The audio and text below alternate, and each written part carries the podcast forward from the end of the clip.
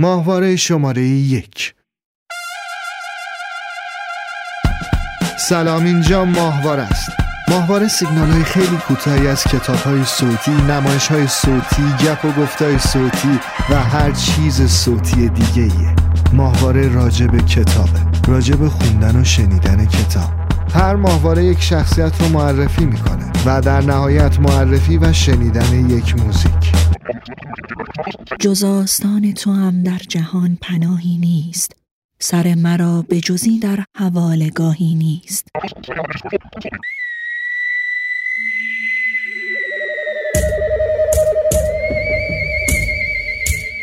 هیچ کس بهتر از بندیسیون آلبارادو سرخوشی کودکانه ای را که ژنرال با آن سالهای سیاه را پشت سر میگذاشت و با نادانی و غفلت درآمدهای دولت را حیف و میل می کرد تا در پیری آنچه را در جوانی در اختیار نداشت تصاحب کند درک نمی کرد. می گفت خوب است که از موقعیت استفاده می کنی اما فکر آینده باش. نمی‌خواهم اگر فردا پس فردا خدای ناکرده این صندلی را که رویش نشسته ای از زیر پایت بکشند ببینم کلاه به دست دم در کلیسا گدایی می‌کنی. کاش لاقل بلد بودی آواز بخوانی. اسخف اعظم یا ملوان بودی. اما تو ژنرالی. پس فقط به درد فرمان دادن می‌خوری. به پسر اندرز می‌داد پولی که از سرریز خزانه دولت میماند در جای امنی دفن کن جایی که کسی نتواند به آن دسترسی پیدا کند و این کار را برای روزی بکن که ناچار می‌شوی مثل این رئیس جمهوری های مفلوک از وطن گریخته که در خانه پرتگاه های ساحلی میچرند و از کشتی ها در یوزه سلام می‌کنند در بروی. خودت را در آن آینه تماشا کن مادر جان. اما گوشش به این حرفها بدهکار نبود و با جمله سهرامیز بر استرابهای مادر غلبه می کرد. آرام باش مامان. این مردم مرا دوست دارند. خزان خودکامه نوشته گابریل گارسیا مارکز با صدای رضا عمرانی ترجمه اسدالله همراهی نشر سالس کدام مسیر خیابانی را در تهران سراغ دارید که یک کودک یا کمتوان حرکتی یا کهنسال بتواند بدون مانع و آسوده حرکت کند و به مقصد برسد یا در خیابان گشت و گذار کند. این بخش از جامعه چگونه می توانند از مترو یا اتوبوس برای آمد و شد و رسیدن به مقصد استفاده کنند آیا امکان مراجعه به ساختمان ها و بناهای اداری برای انجام امور مدنی اجتماعیشان مهیاست؟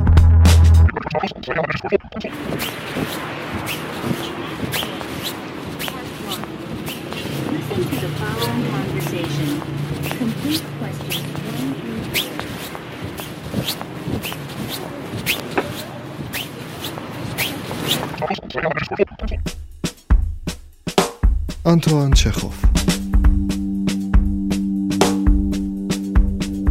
لئون تولستوی در دفتر خاطرات خود نوشت خوشحالم که چخوف را دوست دارم. بسیاری که تولستوی را به خوبی می‌شناسند می‌دانند که او درباره کسی از این حرفها نمی‌زد. پیرمرد داستان نویس روس روزی دیگر حتی درباره آنتوان چخوف و کارهایش گفت قصه ها و نمایشنامه های چخوف از کارهای کمیابی است که انسان دوست دارد آنها را دوباره بخواند. چخوف که در روز مرگ تنها چهل و چهار سال داشت در خانواده بیچیز و فقیر اما معتقد به آداب و سنن رشد و پرورش یافت و همین زیست همواره با دشواری زمینه نوع نگاهش را در داستانهای کوتاهش فراهم کرد. نویسنده بشر دوست آزادی خواه و روشنفکر که داستانهای وی حکایت از افکار مترقی او می نماید بنویس تا می توانی بنویس. آنقدر بنویس که انگشتانت بشکند. این شعار چخوف در کار خود بود و آن را روزی در سال 1886 برای دوستش نوشت. تا این زمان که او به 26 سالگی رسید بیشتر از 400 داستان کوتاه و قطعه های توصیفی و چند خطی های فکاهی و تنظامیز در مجله های آن زمان چاپ کرده بود. او با تنزی گزنده در آثارش با فساد و دروغ خودنمایی سرشکستگی منفی بافی کوته نظری تحمل ظلم آزادی خواهی دروغی و بالاخره صفات منفی با کمال خشونت مبارزه می کند و جامعه عقب مانده را به آینده درخشان و زندگانی سعادتمندانه امیدوار می سازد و برای رسیدن به اصول مترقی افکار برجسته به خوانندگان آثار خود تلقین می کند.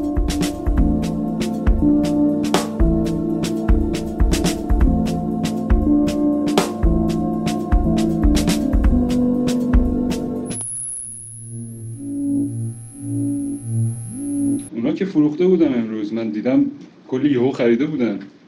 چرا کنسل کردون من من با همه فرق می‌کنم. نوشته فردریک پول با صدای مجید آقا کریمی. ترجمه پرویز شهریاری. نشر تجربه. دوباره گوشی تلفن را برداشتم و مرکز پلیس را گرفتم. همین که صدای آژیر را شنیدم تپانچه اداری خود را درآوردم و به گلوی او شلیک کردم. وقتی پلیس به اتاق رسید لری مرده بود. وجدانم به کلی راحت است. من وجدان پاکی دارم. در دادگاه کوشیدم دلیلهایی را که برای رفتار خود داشتم شرح دهم ولی تردید دارم توانسته باشم هیئت منصفه را قانع کنم. در این چند سطر نوشته شده بود چگونه می‌توان به کارهایی دست زد که در توان لورنس کنت بود. هر کسی که خواندن بلد باشد و این چند سطر را بخواند از عهده این کار برمیآید دستور کنوت برای هر کسی که سواد داشته باشد قابل اجراست. حتی برای دزدان، آشوبگران، جنایتکاران و بیماران روانی. لورنس کنوت آرمانخواه با شرفی بود. من که او را خوب می شناختم. به این باور دارم. ما از کودکی دوست بودیم. روح و درون او را به خوبی می شناختم. با تمام وجود خود به او اعتماد داشتم. حاضر بودم زندگیم را در گرو این اعتماد بگذارم. همه اینها درست ولی در اینجا صحبت بر سر امر بسیار مهمی بود. بحث زندگی او یا زندگی من نیست. چه کسی می‌تواند کسی را زمانت کند که خود را خدای گونه می بیند؟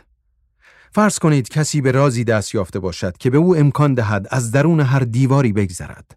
به هر ساختمانی که درهای بسته ای دارد وارد شود و به داخل هر گاف صندوقی دسترسی داشته باشد. در ضمن فرض کنید چنین شخصی از هیچ اسلحه‌ای نترسد و بتواند هر شلیکی را مهار کند. می‌گویند قدرت فساد میآورد.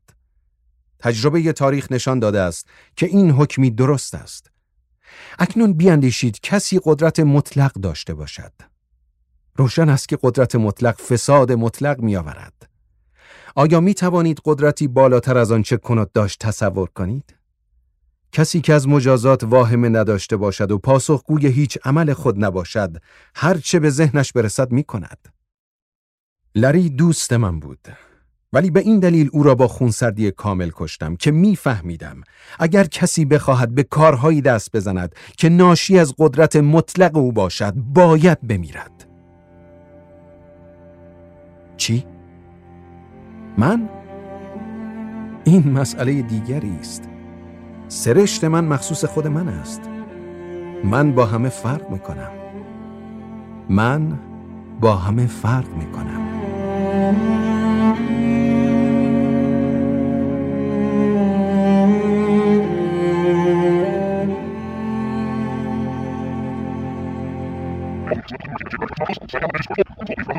به نظر من که دو حالت داره. یا میشه یا نمیشه.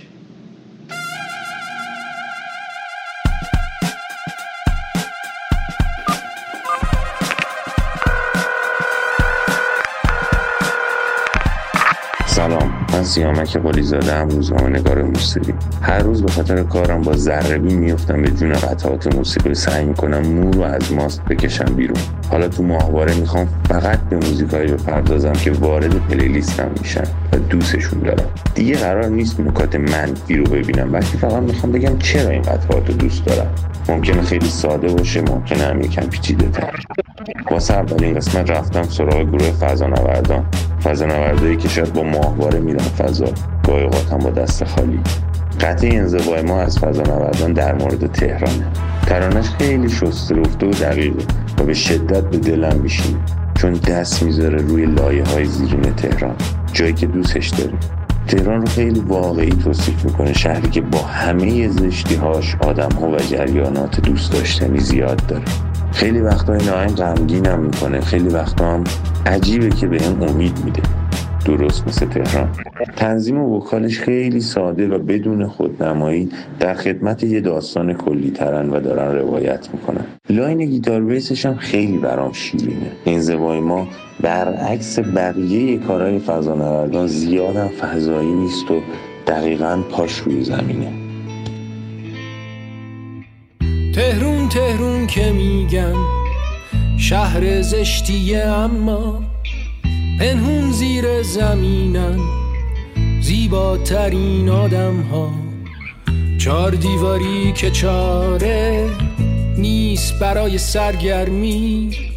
دست می‌کشن رو باله سیمرغ تاکسی درمی نشونی یا غریبه جاده ها صعب العبور سر نخوا می‌رسن به یک کرور گره یک کور. برج بلند بابل.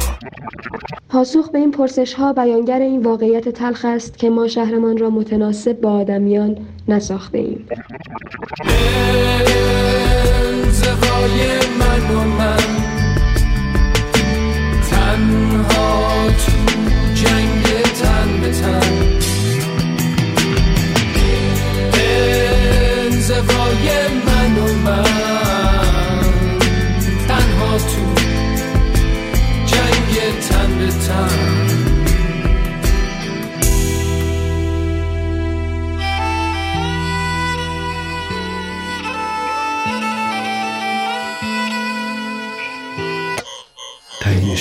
استودیو ما آوان